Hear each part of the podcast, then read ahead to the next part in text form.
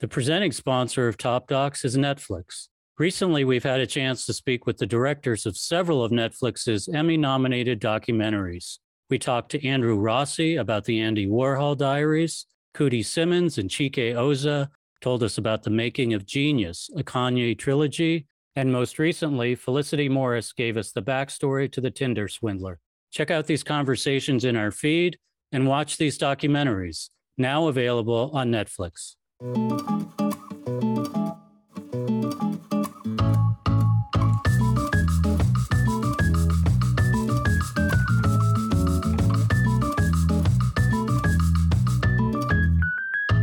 I'm Ken Jacobson, and welcome to Top Docs. Today, we're talking to Sarah Bernstein, producer of We Feed People, directed by Ron Howard. We Feed People had its world premiere at the 2022 South by Southwest Film Festival and has screened at festivals around the world. It's nominated for two Emmys Outstanding Documentary or Nonfiction Special and Outstanding Cinematography. The film is currently available for streaming on Disney Plus and Hulu. Sarah Bernstein is co president of Imagine Documentaries, where she leads the development and production of premium feature docs and non scripted series, including Rebuilding Paradise and D Wade Life Unexpected. Prior to joining Imagine, Sarah was senior vice president of HBO documentary films. It was interesting to hear how the director Ron Howard's focus, as well as the approach, shifted over time. What started out as a verite film following the renowned chef Jose Andres and his food relief organization, World Central Kitchen, evolved into telling the history of the organization. And while the history of a nonprofit may not sound sexy, this is a dynamic, path breaking organization, and its leader, Jose, is about as dramatic a central figure as you can find. So, on the one hand, here's a guy with a personality bigger than life, a famous chef, an amazing organizer, but he's also not perfect. And he's the first to admit that. I think one of the film's achievements is that it both fills us with admiration and awe for this man, but also makes him very relatable because he's someone like us who's constantly learning and adapting and trying to be better. Sarah and I also talked about World Central Kitchen's work in Ukraine since the Russian invasion in February. They've been doing life saving work, feeding thousands and thousands of people in an active war zone, something the organization has never done before, and maybe no organization has ever done before. I thoroughly enjoyed talking to Sarah about the film and hearing about the experience of bringing this story to life. As usual, if you like this interview, please follow us and subscribe wherever you listen to podcasts, and do tell a friend. Also, please follow us on Twitter at TopDocsPod. And now, my conversation with Sarah Bernstein, producer of We Feed People. Sarah Bernstein, welcome to Top Docs. Thank you for having me. First of all, Sarah, congratulations on We Feed People. It's a terrific film and Emmy nominated, justifiably so. Thank you. Thank you. We're incredibly excited that the Academy of Television and our documentary peers gave us the honor of being nominated. And we're really quite thrilled for World Central Kitchen and Jose Andres because nominations for the film are really nominations for all the incredible work that they do. Can you tell us how this project came together? Our director, Ron Howard, had just finished a documentary that we did with Nat Geo Films, documentary films, who are also our partners on We Feed People called Rebuilding Paradise that looked at the just horrific Camp Fire that devastated Paradise, California a few years ago. And as he was coming off of that project, we started thinking about what would be another project that could equally be an issue driven film, something that kind of lived in the verite realm, which I think he found really, you know, fascinating and interesting to work on as a director. And it was his first verite project.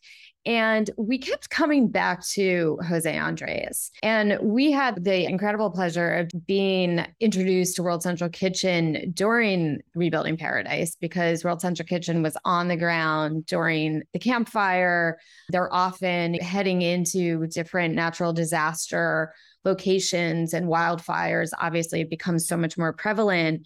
So we were familiar already with their work. And Ron had the pleasure of being introduced to him on a couple of occasions. And we kept coming back to, and Ron particularly, this idea of what they were doing. And was there something there that we could really access and make an audience understand?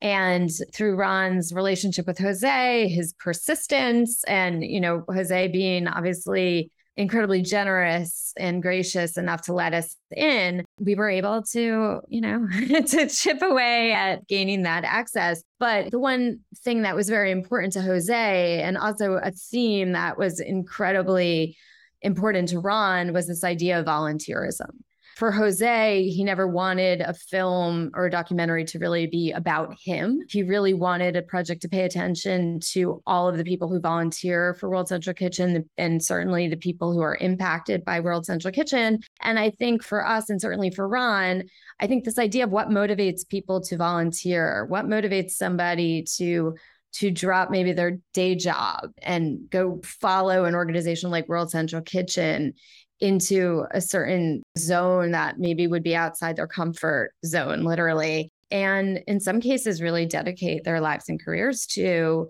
It was important to. And I think for Ron, he really hoped that people who watch this film would be really inspired themselves and understand that one person can make a difference. Yeah, I think you do a really good job in the film of showing us these volunteer stories and showing there's not a whole lot of difference between the staffers, the volunteers, whether they're being paid or not. They all share in the mission. For each of them, it's personal. Yes, it is. And in fact, we actually had some of our own team and my fellow producers on the film who were documenting following World Central Kitchen during COVID. And at times put down the cameras and started helping out, started carrying boxes. We joke, and certainly Ron kids about it because he would say, What do you mean you didn't get that shot? And they would say, We were helping you. We just couldn't not help the organization. Obviously, Ron was kidding. But I think that is how infectious the mission is for people. So you mentioned that you saw World Central Kitchen firsthand while you were making Rebuilding Paradise. When did you guys start shooting the film? We started production right before COVID. And then during COVID, we pivoted quite a bit in terms of what the main focus of the film would be. And we never stopped production, but obviously there were challenges with getting our team on the ground with being able to follow Jose in multiple locations during COVID just because of all the restrictions that were then, of course, being put in place, you know, nationally, globally, in terms of travel and safety. So we were able to fortunately look at what World Central Kitchen had filmed themselves over the past decade. And we had an incredible editing team led by Andy Moriali, who really were able to sift through, I mean, literally probably over a thousand hours of footage and start thinking about this film in episodes and in evolution. And at the same time, we were able to document the COVID crisis. And you see that mostly, I would say, in the last third of the film, and also conduct interviews with people who had been impacted, with people who are part of the organization and Jose and his family as well. But it really forced us to look at what we had.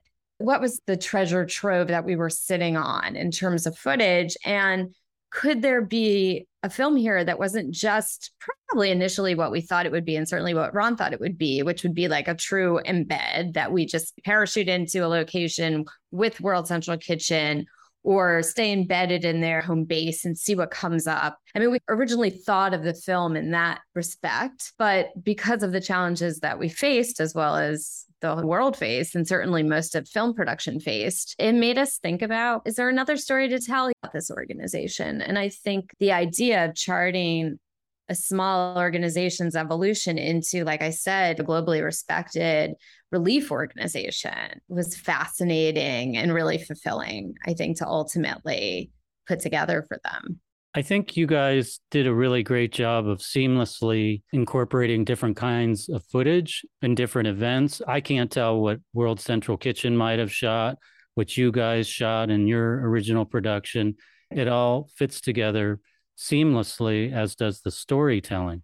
I want to talk about the pre title sequence, which I, I, really loved. The sequence is shot during the flood in Wilmington, North Carolina in 2018. And the very first shot, I think, of the movie is of Jose kind of strutting across the screen And we hear him say, We not only feed people, we create systems, which mm-hmm. is a mm-hmm. very important point that is made and shown throughout the film. He cooks, he schleps boxes, he jumps on the back of a truck and streams live on his phone. All of these things he'll do over and over over the course of the next 90 minutes. Then he says, I'm so glad we have this truck. And then, boom, the truck hits a ditch or something, practically capsizes.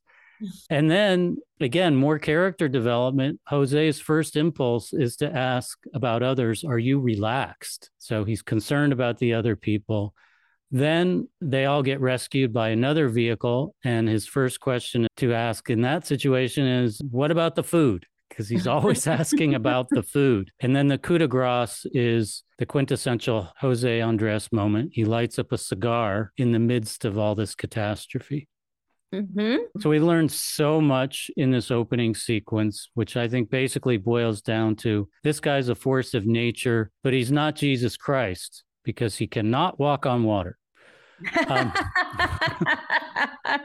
Literally. Uh, yes. I think if this film were a sumptuous meal, I'd say you've created the perfect tapas dish with this opening sequence, but you could have started anywhere. You chose to start here in Wilmington 2018.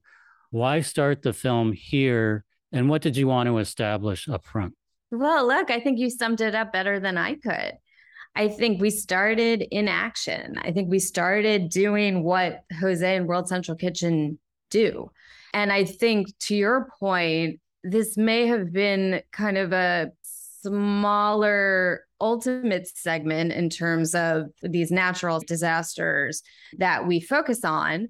But I think in terms of the dynamicism and frankly, information that you get in that scene, about Jose himself, his personality, the mechanics of that organization, how they just go however they can. They don't really think about what could happen, they just know what they have to do. I think all of those elements are so perfectly presented to an audience but you're in action. You're not telling people it's not an interview. I mean, if this was a Ron Howard film, this is how I would open it, right? Like you would open it in the action, or this is how Ron clearly wanted to open it. I think you open it in scene and and it's a real scene, which is all the more kind of incredible and impressive in terms of what World Central Kitchen does. We couldn't have scripted it better. And I think your point just the one last thing to that, I think your point about he's not Jesus Christ, he's not walking on water is a very important one too, because I think it was very important to Ron and certainly to all of us. And I think especially to Jose that we're not presenting this person who could be deified, who could be just kind of presented as, you know, he can help and he can save people. But we have to remember he's also a human being. And it's not easy to leave your family in DC or in Spain, wherever they might be, and go around the world and be gone for weeks at a time, in some cases, months at a time.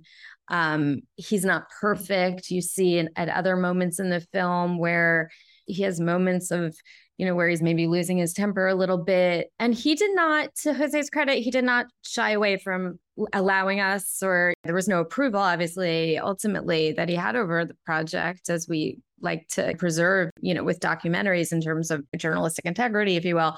However, you want your subject to be happy and feel satisfied with the film at the end of the day. And he did not say a word about that. I think he realizes it was really important to to show warts and all, and I think it's what really humanizes him. Another thing that I think humanizes Jose is his willingness and his eagerness to learn.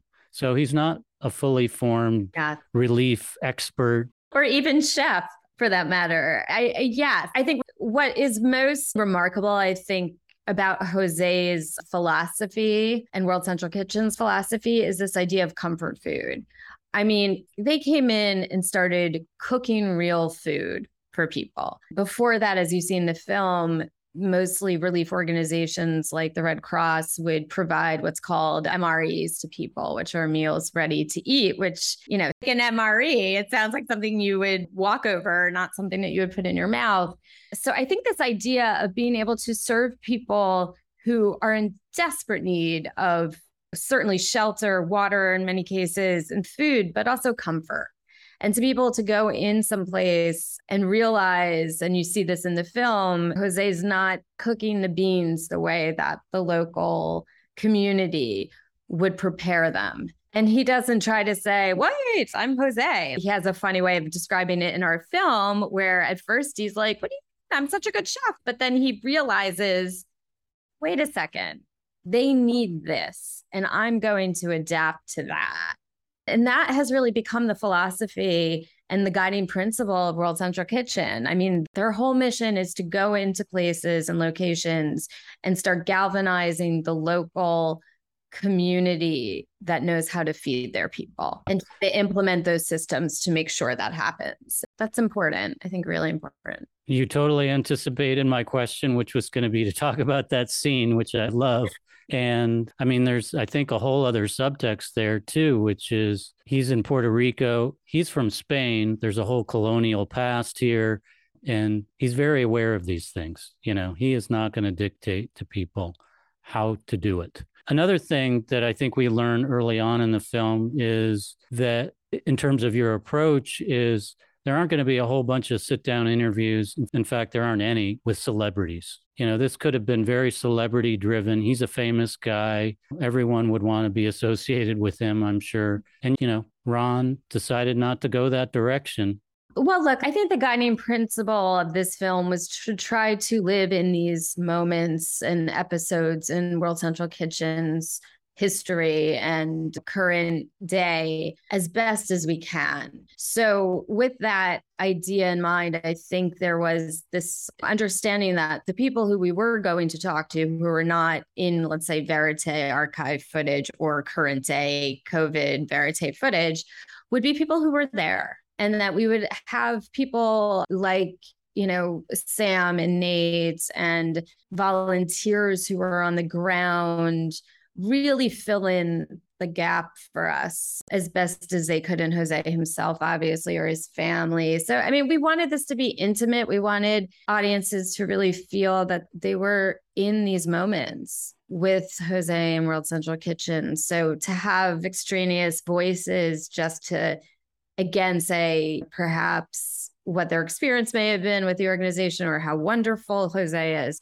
was not really of interest or really part of the thesis, I think, for the film that we were trying to make. And certainly Ron was. A few observations about Jose from the film. One is he loves his numbers. He's constantly saying, We got 3,000 meals. There are 10, 100,000 food bags. There are yeah. X number of food all, trucks coming. We all need benchmarks. we, really, it, we have them in our world too. absolutely. I found it funny. You know, it's a light moment. It's also incredibly impressive, these numbers. But he really does seem focused on it. What's kind of the real meaning behind this from his point of view, do you think? I don't know. It's interesting that you asked that because I don't think we really ever asked him about what do these numbers particularly mean to you. But I would say I think it's a wonderful motivator. I think if you're somebody who's volunteering for that organization and you're seeing a lot of pain, you're seeing a lot of tragedy, like we can't forget what the volunteers and the core World Central Kitchen team witness on a daily basis. Like they're witnessing people really struggle. And right now, they've been in the Ukraine and in the countries surrounding essentially from the start of the conflict. So they're actually operating for the first time in an active conflict zone, which was never the situation before. And so they're seeing a lot of tragedy and suffering right now. So I think if you keep in mind how hard it is to do this work on a daily basis, I think it must feel incredibly rewarding to people. But at the same time, it's not an easy line of work. It's like being a medical professional or an emergency response worker, right? Which is essentially what World Central Kitchen has become. They've become an emergency response organization. I think to remind people you are making a difference.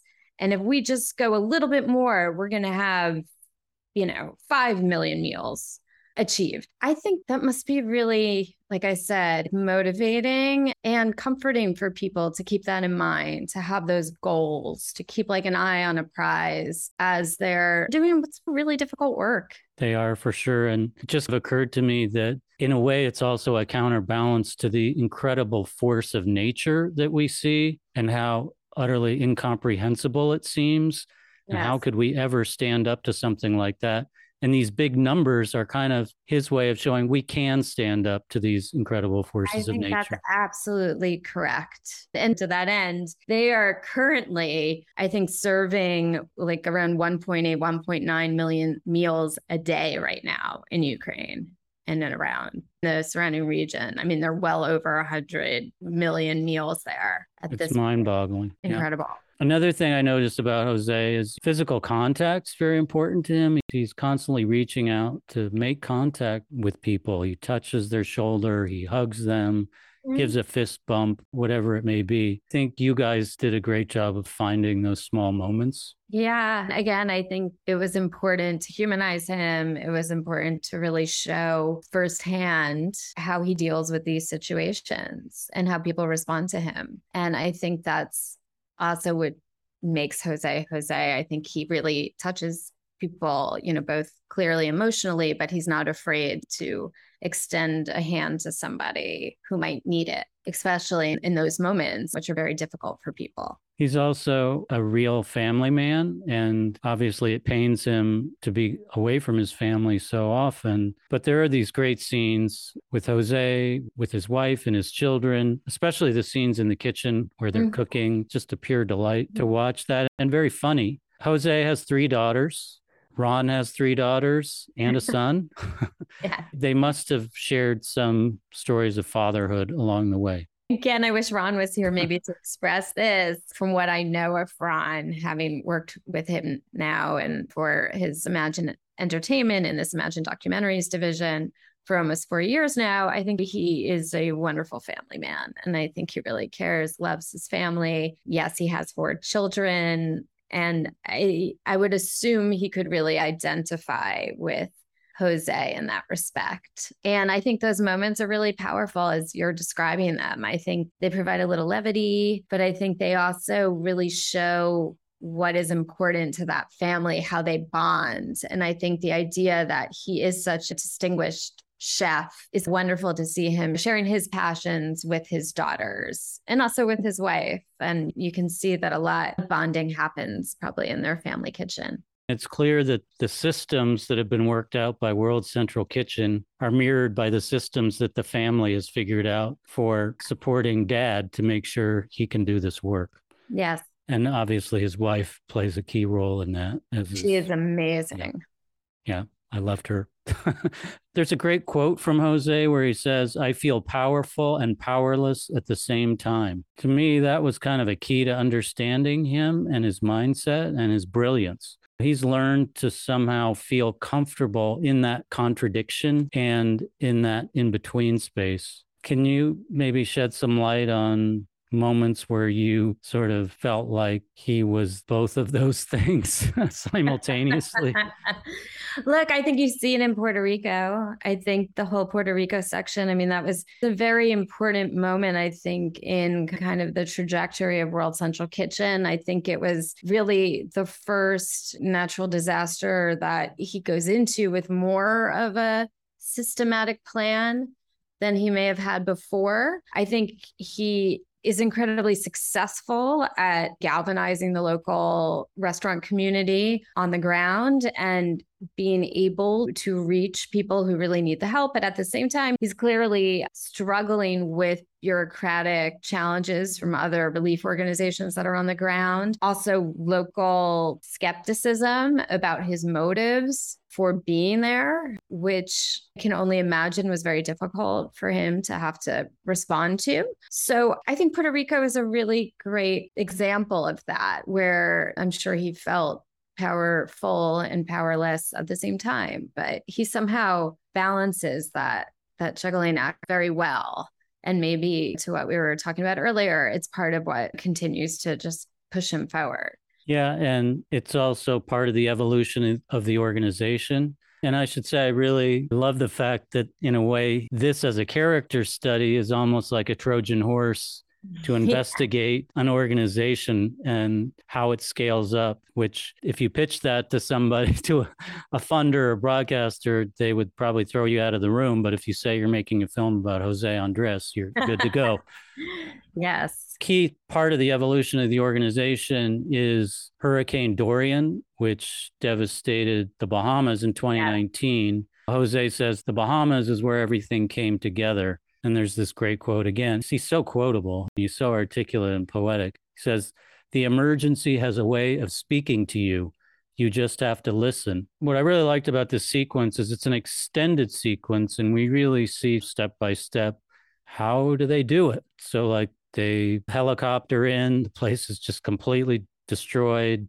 There's this one kitchen left standing. They try to work with that kitchen, but Jose comes in and is like, You're kidding. This isn't going to work. So they have to take a left turn and try something else, always adapting, always trying things until they finally figure out what's going to work. Can you talk about sort of the pivotal role that this sequence plays in the evolution of the organization and in the film?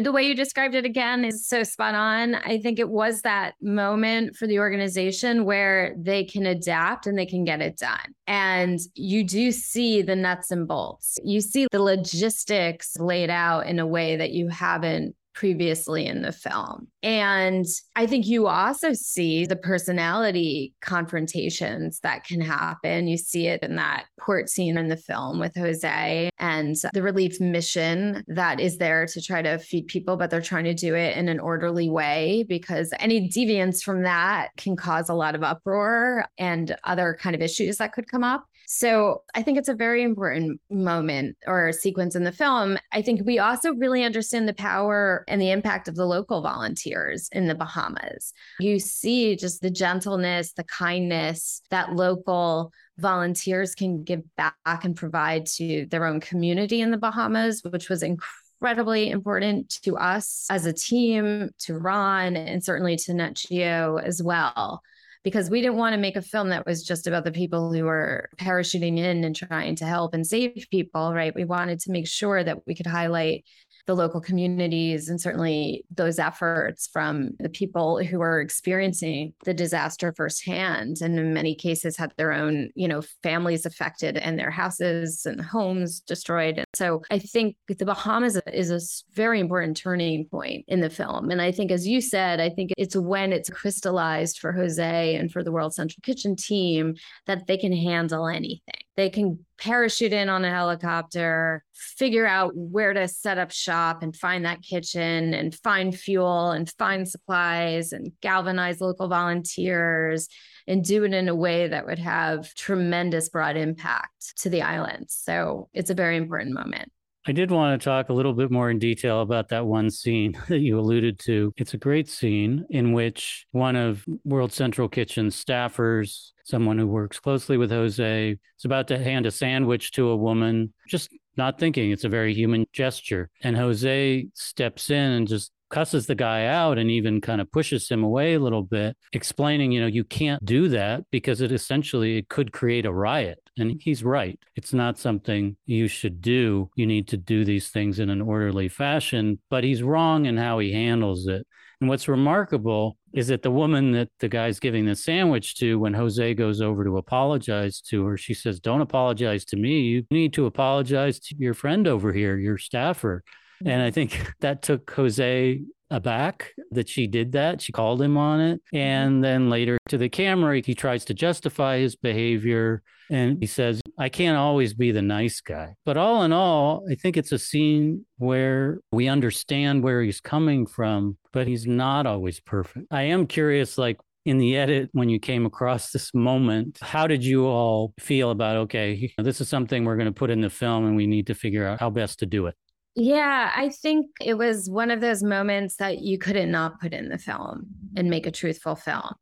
And I think it's correct and certainly true that it's a complex moment for Jose, and perhaps it wasn't perfectly handled by him. But what I thought was also so incredibly important about the scene or the moment, the real moment, I shouldn't call it a scene, is really also as a viewer putting ourselves in the volunteers' shoes because I think Jose at this point in the Bahamas has been through this a few times, right? He has been in these situations. To your point, he knows what could happen, that a riot could occur if it just feels like a free for all And if there isn't sort of a systematic way to provide food to the people who are waiting on the port and who are in desperate need of it.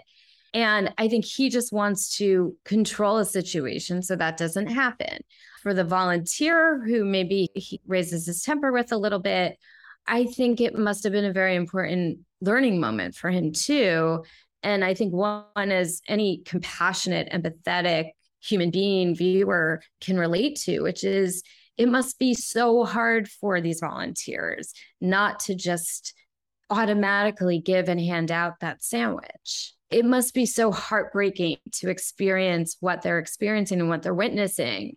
So I kind of looked at it very multidimensional that it was important because yes it, it, humanizes jose. It shows he's not perfect. It shows that there can be conflict and confrontation but that it can also be diffused in a very civilized way and that the person who is in need obviously is still receiving what they need and in a very caring way but that order is restored i think it's also just about human nature and again how very difficult it must be for those volunteers and certainly the people who are in need. Absolutely.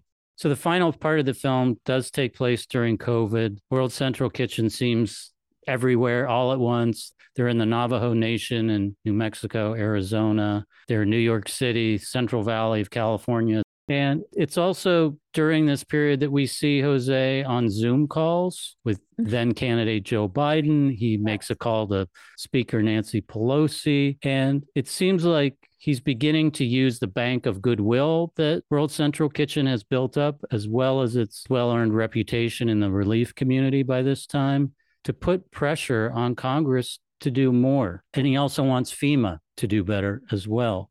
What do you think Jose wants the US government to do to step up in a way that it hasn't with recent disasters? I'm very glad that you point out this sort of moment or shift in sort of Jose's behavior or the way that he's communicating with people who are in very powerful positions, because I think one of the most interesting aspects of this film, in terms of, let's say, the personal trajectory or evolution of Jose, is that during the course of the film, you see Jose go from a very successful entrepreneur to using that entrepreneurial instinct and skills to jump into these disaster zones like he does in Haiti. Then you see him become an activist ultimately with World Central Kitchen. And interestingly, he still has his entrepreneurial spirit, but he almost becomes an activist first, right? His business almost feels like it's his side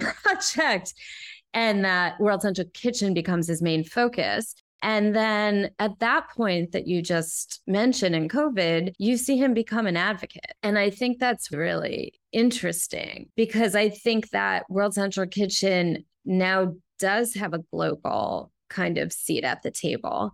I think he is able to contact people in powerful positions. And I think what he has always realized, and certainly what World Central Kitchen has said almost repeatedly, is that in some ways, World Central Kitchen is a band aid. They go in, they provide a service quickly, which is to feed people comforting, real food to sustain that for a period of time until they're back kind of in operation as a community.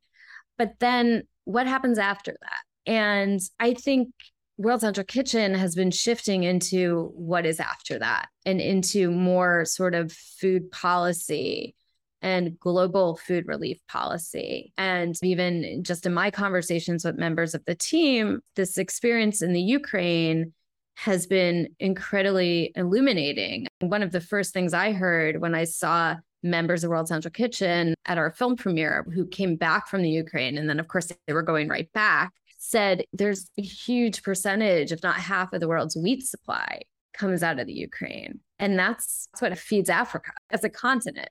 And that was being destroyed, or the world was not going to have easy access to that food supply.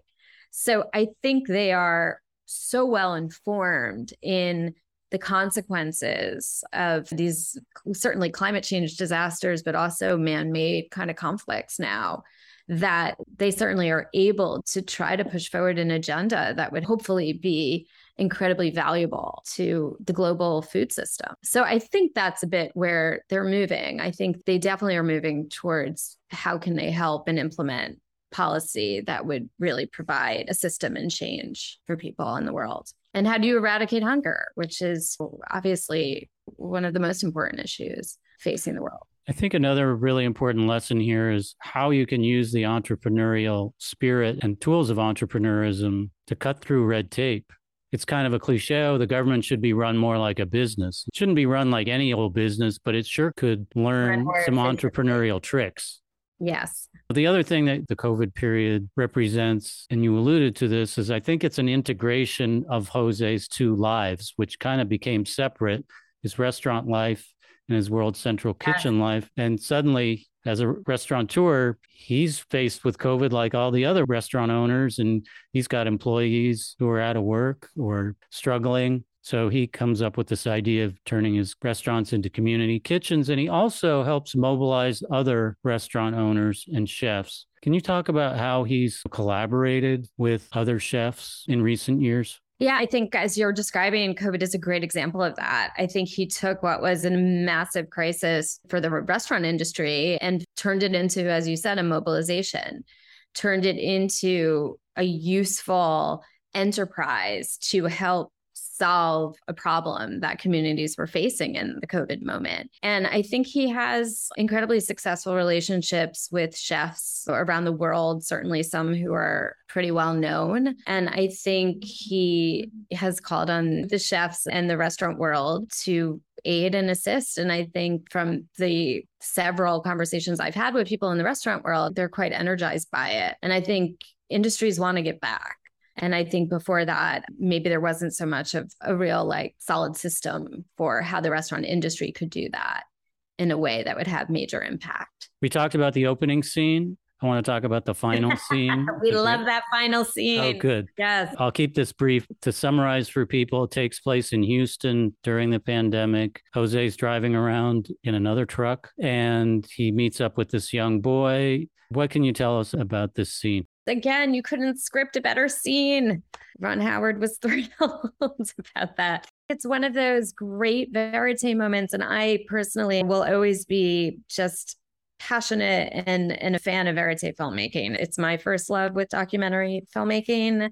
It's my favorite technique. And I think that that scene or that moment, again, because it's real life, is one of the best verite moments you could wish for as a producer or as a director. And I think much like the opening of the film, we find Jose back in action, but we see him, you know, not at the end of a journey, but you see him really in a moment where it's COVID. He's been on the road for a while. He hasn't been home he's having a conversation with his family. They're asking when he's getting home. He's realizing it's his anniversary with his wife. He understands probably intellectually and emotionally that he has responsibilities there and obligations that he wants to be able to fulfill. But at the same time, he's still on the mission. And what's wonderful too is you see a little boy who he encounters who is helping point Jose and Jose's team towards people who need food, who need help. And he's sending them down the street and he's pointing out houses. So it's just one of those wonderful moments and reminders that it's never too early to start as a volunteer and that children are really aware and children want to be helpful too. And of course, there's a wonderful interaction with Jose with him. But then Jose's back in the car and he's talking about how he's getting a little old to be running around and you can tell he's tired. And again his family is probably weighing on him. And just as he's trying to figure out where he's going to go next he tries to start the car again and he's out of gas.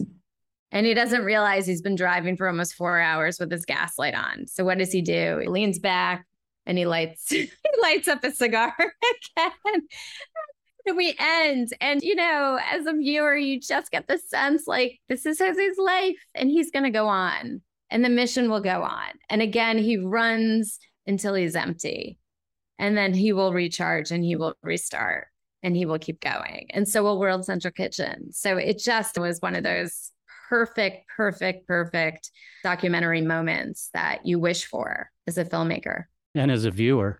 and Um, as a viewer.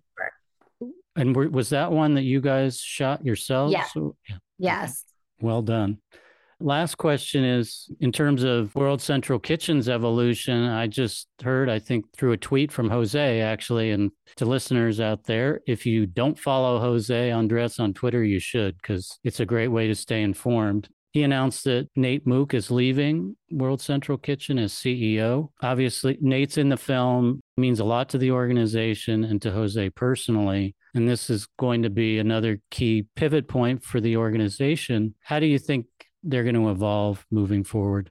I'm sure that they are strategizing how they evolve and they have become a well funded nonprofit at this point. And Nate obviously was pivotal to that growth, to that evolution. I suspect that they have a plan in place and World Central Kitchen will continue to thrive. And hopefully Nate will too, and whatever he does next. Finally, maybe an obvious answer, but how can people help? Oh my gosh. Follow Jose on, on Twitter, on Instagram, World Central Kitchen. You can go to wck.org. There's obviously several ways that you can get involved, whether it's volunteering or donating, but they are out there wholeheartedly, full force on social media, and they accept all donations and volunteers. Thank you. And in closing, have you ever eaten at one of Jose's restaurants? I have. Which one or ones? Oh, I had the pleasure of eating at Little Spain here in New York City. I have to mention our incredible partners in Nat Geo Documentary Films and Disney Plus and Hulu, where the film is also streaming. We had a, a lovely premiere party in New York and we had the after party at Little Spain. And I also had the pleasure of going to his restaurant in Orlando. So, those of you out there who have to take your children to Disney World, the best restaurant in Orlando is Jose Andres. Sure, it is. I've had the good fortune of eating at Jaleo, which is Jaleo, it's yeah. in the film, his flagship restaurant in DC. What I didn't realize is that Jaleo, I just looked it up, means fuss or commotion. Isn't that perfect for Jose? It is perfect. And I just wanted to say that, you know, it's also perfect for what you and your team and Ron and Imagine Documentaries are doing. You're creating the best kind of commotion and fuss with your wonderful films. And just want to congratulate you on We Feed People. Best of luck with the Emmys. And thank you so much for Aw, talking thank- to us. Thank you so much. I really enjoyed this and really appreciate it. I know you and your team at Imagine have many things going on, but if there's one project you'd like to mention that's the thing that's up next for you, we'd love to hear what it is. Oh, well, we have quite a few films that are up next. One that I definitely have to mention because it will be out in the world this fall is a documentary on Louis Armstrong that is directed by the great Sacha Jenkins that will be coming to Apple TV Plus this fall. Wonderful. I'm really, wait. really excited about that one. That Yeah. sounds terrific. Thanks a lot, Sarah.